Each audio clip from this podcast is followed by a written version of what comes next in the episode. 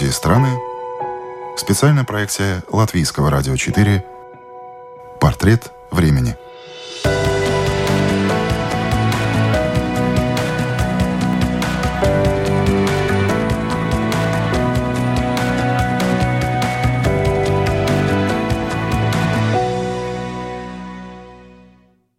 За семь лет со дня подписания ни один пункт Минских соглашений так и не был реализован полностью. В новом раунде переговоров по этому вопросу Украина, Россия, Франция и Германия пробуют еще раз договориться о документе, который каждая из сторон переговоров читает по-своему. Киев и Москва обвиняют друг друга в саботаже этих договоренностей, но в последнее время возобновили переговоры по их реализации, хотя уже сейчас понятно, что видят суть соглашений по-разному. Летом 2014 года военные действия в Донбассе, начавшиеся в апреле того же года, приобрели угрожающий масштаб. Поначалу площадь территорий, контролируемых, поддерживаемыми Россией сепаратистами, стремительно уменьшалась. В Киеве называли реалистичным сценарий полной победы над войсками самопровозглашенного оккупационных ДНР и ЛНР еще к осени. В августе ситуация изменилась, и украинская армия понесла ряд ощутимых поражений, самым масштабным из которых стал Иловайский котел. Киев и западные государства заявляют, что причиной военных успехов самопровозглашенных республик стало прямое вторжение на территорию Украины частей регулируемых вооруженных сил России и их участие в боевых действиях на стороне сепаратистов. Москва и народные республики отвергают эти обвинения и говорят об умело спланированном спланированном контрнаступлении ополчения. Так или иначе, вскоре после этих событий, в начале сентября 2014 года в столице Беларуси был подписан Минский протокол. Его часто называют первыми Минскими соглашениями. Он состоял из 12 пунктов, среди которых значились двустороннее прекращение огня, постоянный мониторинг украинско-российской границы, децентрализация властей на Украине, амнистия участников конфликта и проведение досрочных местных выборов в Донбассе. В феврале 2015 года под аккомпанемент тяжелых боев под Дебай Дебальцево, закончившихся отступлением украинских сил из этого города, был подписан комплекс мер по выполнению Минских соглашений, текст, над которым более 15 часов работала нормандская четверка – лидеры Украины, России, Германии и Франции. Детализировал положение первого Минского и часто фигурирует в СМИ как вторые Минские соглашения. Главная проблема Минских соглашений то, что с момента их подписания Москва и Киев трактовали их принципиально по-разному. Для Москвы эти документы – дипломатический и политический успех. Зафиксированный в них алгоритм решения конфликта на Донбассе Москва видит как идеальный для себя. Минские договоренности фактически не являются международным договором. Их не ратифицировал ни украинский, ни тем более российский парламент. Но Россия сделала максимум для того, чтобы поднять их статус. Спустя несколько дней после подписания второго Минска они вынесли этот документ на обсуждение Совета безопасности ООН, и Россия провела через этот орган резолюцию в его поддержку. С тех пор Москва при любом удобном случае заявляет, что именно Минск является единственным международно одобренным планом окончания конфликта на Донбассе. Во время поездки на Украину мне удалось поговорить с бывшим жителем Донецка, а теперь членом украинской делегации в трехсторонней контактной группе по регулированию конфликта на Донбассе Сергеем Гармашем. Во время начала военного конфликта он создал информационный портал для публикации информации, но после обстрела дома, где жил Сергей, он уехал из Донецка в Киев. Меня зовут Анастасия Смоловская. А, в 2014 году, когда в Донецке начались э, события, которые скажем, э, кто-то называет русской весной. Э, я возглавил объединение проукраинских общественных организаций. 5 мая в мои окна моего дома стреляли из автомата Калашникова. Я уехал э, из Донецка после этого, поскольку не видел смысла оставаться. Ну, то есть меня бы просто захватили, потом поменяли на кого-то из сепаратистов. А, в июле город был захвачен а, группировкой российского гражданина Стрелкова или Гиркина, который ушел из Славянска, но захватил Донецк. После этого я вывез всю свою редакцию в Киев, и мы пытались выживать э, уже здесь. Э, где-то полтора года назад мне сделали предложение войти в состав украинской делегации в трехсторонней контактной группе. Вот с того момента, скажем, мне Я участвую в работе трехсторонней контактной группы. Э, сначала принимаю участие непосредственно в заседаниях ТКГ, но затем по настоянию России и ОБСЕ представителей переселенцев, а я представитель переселенцев из Донбасса, ну, скажем, лишили возможности участвовать непосредственно в переговорах. Э, на сегодняшний день переговоры проходят в онлайн-режиме. И хотя мы участвуем э, в переговорном процессе, то есть я нахожусь рядом с руководителем делегации, но на мониторе меня нет. Я не могу, э, не имею возможности высказаться, высказать позицию переселенцев по какому-то вопросу. Тем не менее, у меня есть прекрасная возможность влиять на позицию украинской делегации, тем более, что я опираюсь еще как бы на патриотические, скажем, политические, общественные организации. Почему я вообще обратил на это внимание ваше? Потому что, мне кажется, э, ведя переговоры о будущем, о модели будущего Донбасса, нельзя не учитывать позицию людей, которые оттуда сейчас выехали, но которые туда вернутся. Сколько людей переселились с той территории?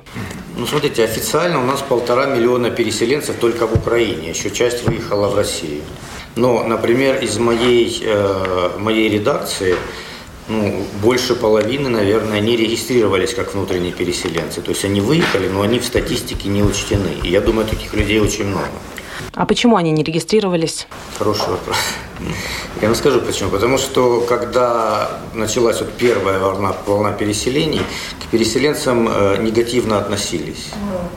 Им не хотели сдавать квартиры, э, тяжело было устроиться на работу. То есть их воспринимали многие как сепаратистов.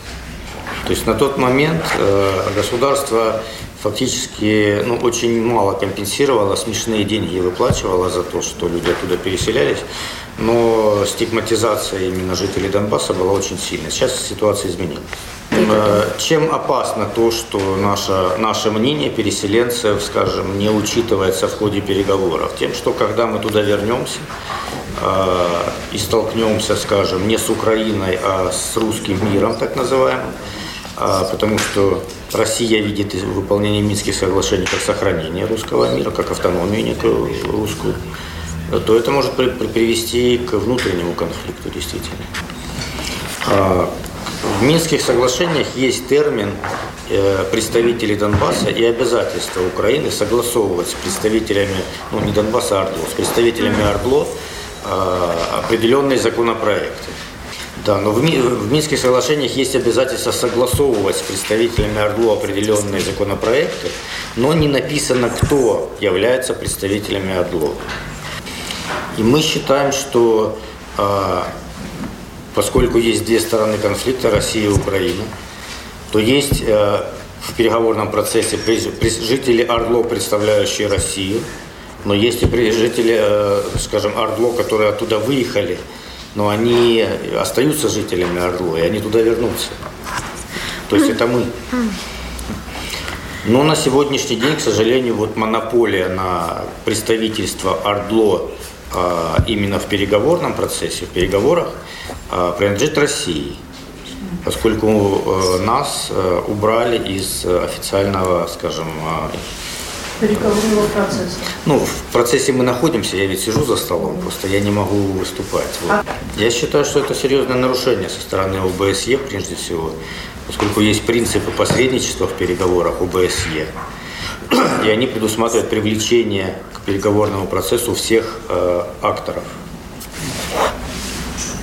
Мы можем влиять как переселенцы и на наше правительство, скажем так, и на процесс урегулирования, но наше мнение – а, в ходе переговоров не хотят учитывать Россия и ОБСЕ. Как вообще проходят переговоры по Минским соглашениям сегодня? Ведь прошло уже 7 лет.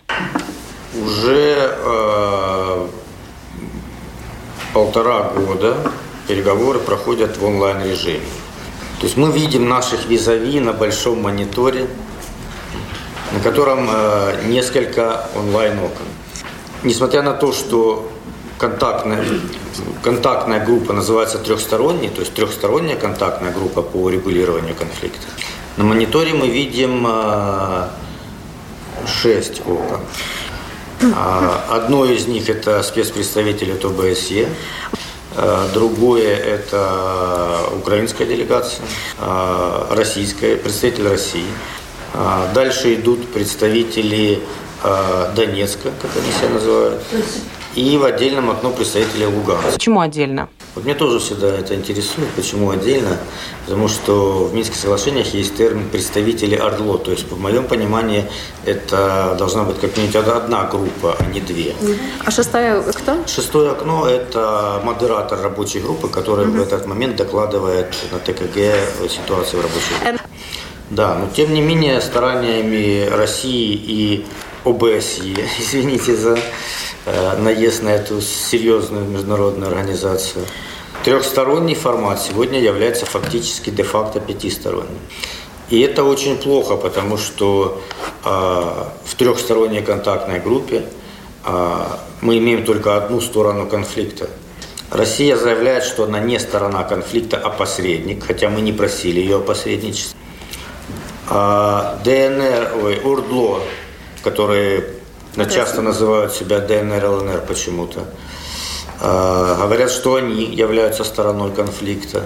Но а, мы не признаем их стороной конфликта, поскольку они не являются даже членами трехсторонней контактной группы. Таким образом, мы имеем процесс, переговорный процесс, а, в котором нет второй стороны.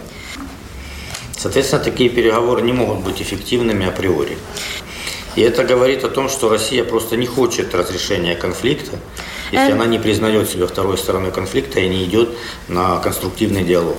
Что именно обсуждается во время этих переговоров? С вами обсуждают каждый конкретный пункт. Есть ведь два документа, два Минских соглашения. А, ну, переговоры должны, скажем, строиться на основании Минских соглашений, так называемых. Но вот на восьмом году переговоров мы до сих пор спорим на переговорах, а какие документы являются Минскими соглашениями. Мы говорим о том, что это три документа, то есть это комплекс документов, три документа, а первым и главным из которых является протокол от сентября 2014 года. А все остальные документы были приняты во исполнение этого протокола. Но Россия э, хочет, чтобы в основе нашей работы лежал последний документ. Он называется «Комплекс мер по выполнению Минских соглашений». Я напомню, что этот документ был подписан э, Украиной фактически под принуждением, когда российские войска окружили наших военных под Дебальцево. А, почему Россия не хочет э, признавать э, протокол, первый документ, во исполнение которого, собственно, принят комплекс мер, да, потому что комплекс мер по выполнению Минских соглашений. Это означает, что Минские соглашения были до этого документа. Потому что в протоколе нет даже термина представители ОРДЛО или, или ОРДЛО. Как э, расшифровать эту аббревиатуру? Чем они отличаются? Это официальный термин? Отвечу. Это отдельные районы Донецкой и Луганской ага. областей Украины. В протоколе вообще нет Их термина нет. ОРДЛО и представители ОРДЛО тем более. А, они так, напис... они так называются э, в комплексе мер по выполнению Минских соглашений. А, да, но в первом э, главном протоколе, да, первом главном документе нет такого термина. Но а, здесь говорится о том, что трехсторонняя контактная группа состоит из России, Украины и ОБСЕ. И все. В первом пункте этого протокола говорится о двухстороннем прекращении огня. А в четвертом пункте говорится о создании зоны безопасности в приграничных районах Украины и Российской Федерации, And... то есть на территории двух государств. В Минском соглашении обозначены конкретные территории? Отмечается, э, скажем, постановлением Верховной Рады Украины, которое было принято во исполнении уже комплекса мер Минского. Ну вот почему? Именно потому, что здесь в первом протоколе идет речь о, э, скажем, двухстороннем прекращении огня и создании зоны безопасности территории двух государств, что указывает на то, что конфликт происходит между Украиной и Россией. Россия э, хочет забыть этот документ и постоянно забывает о нем. И из-за этого мы не имеем второй стороны конфликта. При этом Россия как посредник заявляет о готовности поставлять э, вооружение в Ордло, проводит там выборы почему-то в Государственную Думу, раздала уже более 800 тысяч своих паспортов российских.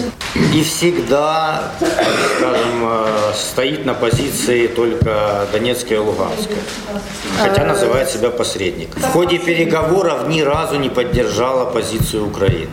Там э, ну, на территории Ордло ходит российский рубль, хотя его не печатают ни в Донецке, ни в Луганске. Все руководители так называемых ДНР, ЛНР, это они так себя называют, являются гражданами России. А всеми военными подразделениями командуют э, представители российских вооруженных сил. Но мы до сих пор на восьмом году переговоров спорим, кто является стороной, второй стороной конфликта. Э, мы до сих пор на восьмом году конфликта не знаем, на какую территорию распространяются Минские соглашения.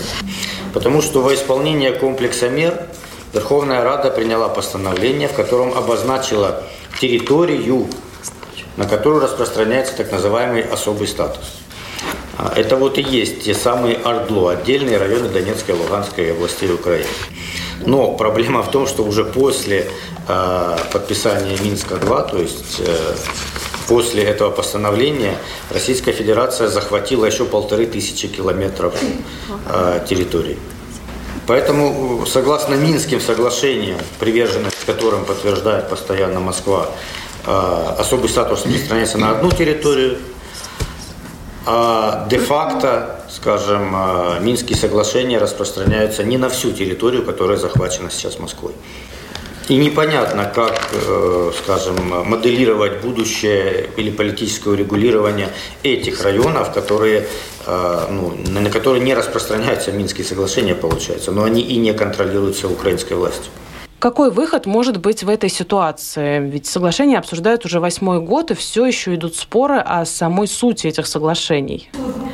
Э, я считаю, что Минский процесс нужно привести в соответствие с Минскими документами, с Минскими соглашениями. То есть он должен стать трехсторонним, Украина, Россия, ОБСЕ, как записано в документах. Представители ОРДЛО должны представлять и Украину, и Россию. И формально я тоже представитель ОРДЛО, поскольку в состав украинской делегации, нотой украинского МИДа, Министерства страны, я записан как советник делегации-представитель ОРДЛО. То есть Минский процесс может быть эффективным только тогда, когда Россия признает себя стороной конфликта. А Донецк и Луганск – как и записано в Минских соглашениях, будут консультировать э, и согласовывать решения только по двум темам, которые обозначены в документах. Первое – это особенности э, местного самоуправления в Орлу. И вторая – это проведение выборов на территории Орлу. На сегодняшний день из-за того, что Россия не признает себя стороной конфликта, они говорят с нами и по вопросам безопасности – хотя они не руководят э, вооруженное формирование АГЛУ, они говорят с нами по экономическим вопросам, по гуманитарным вопросам, но в Минских соглашениях это не отнесено к их компетенции.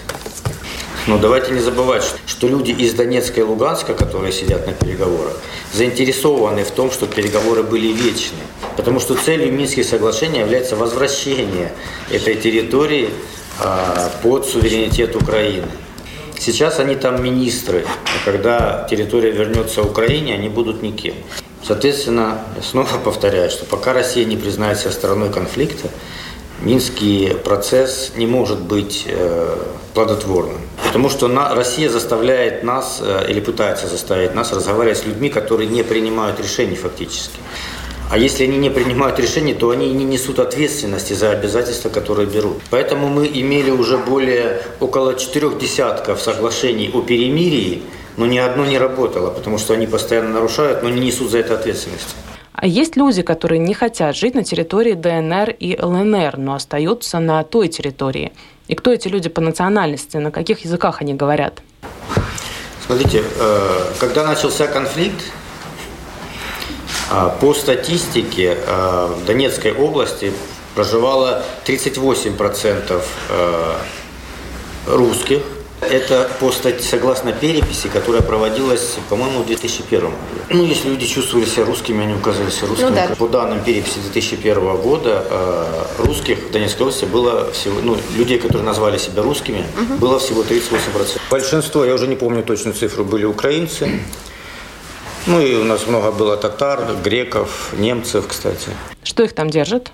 А, большинство людей, которые там остались, являются заложниками ситуации.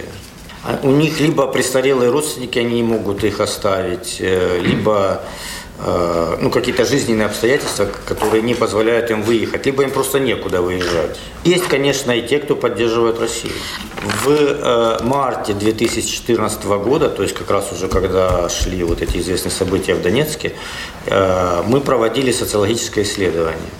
Э, значит, 20% опрошенных тогда заявили, что они готовы э, активно поддержать Россию, если она э, войдет, оккупирует эту территорию. 20% готовы были с оружием в руках противостоять вторжению России. И 60% просто хотели жить, как они всегда жили, ходить на работу. Они были против массовых акций, беспорядков, которые имелись. Ну, то есть они просто хотели обычной жизни. Поэтому, конечно, есть люди, которые поддерживают Россию. А, большинство людей, а, которые поддерживали Украину, оттуда выехали, если, если им было куда выезжать.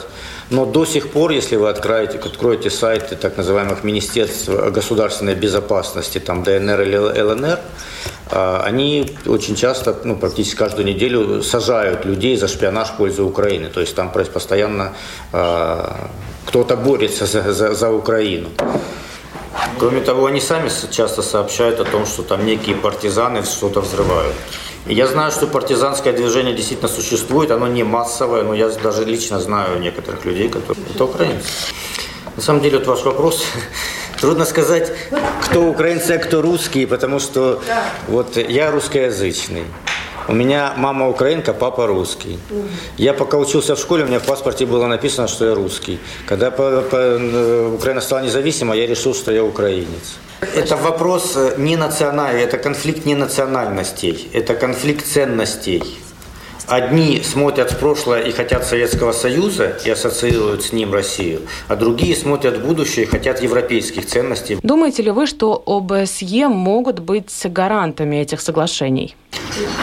Я думаю, что ОБСЕ э, не могут быть гарантами.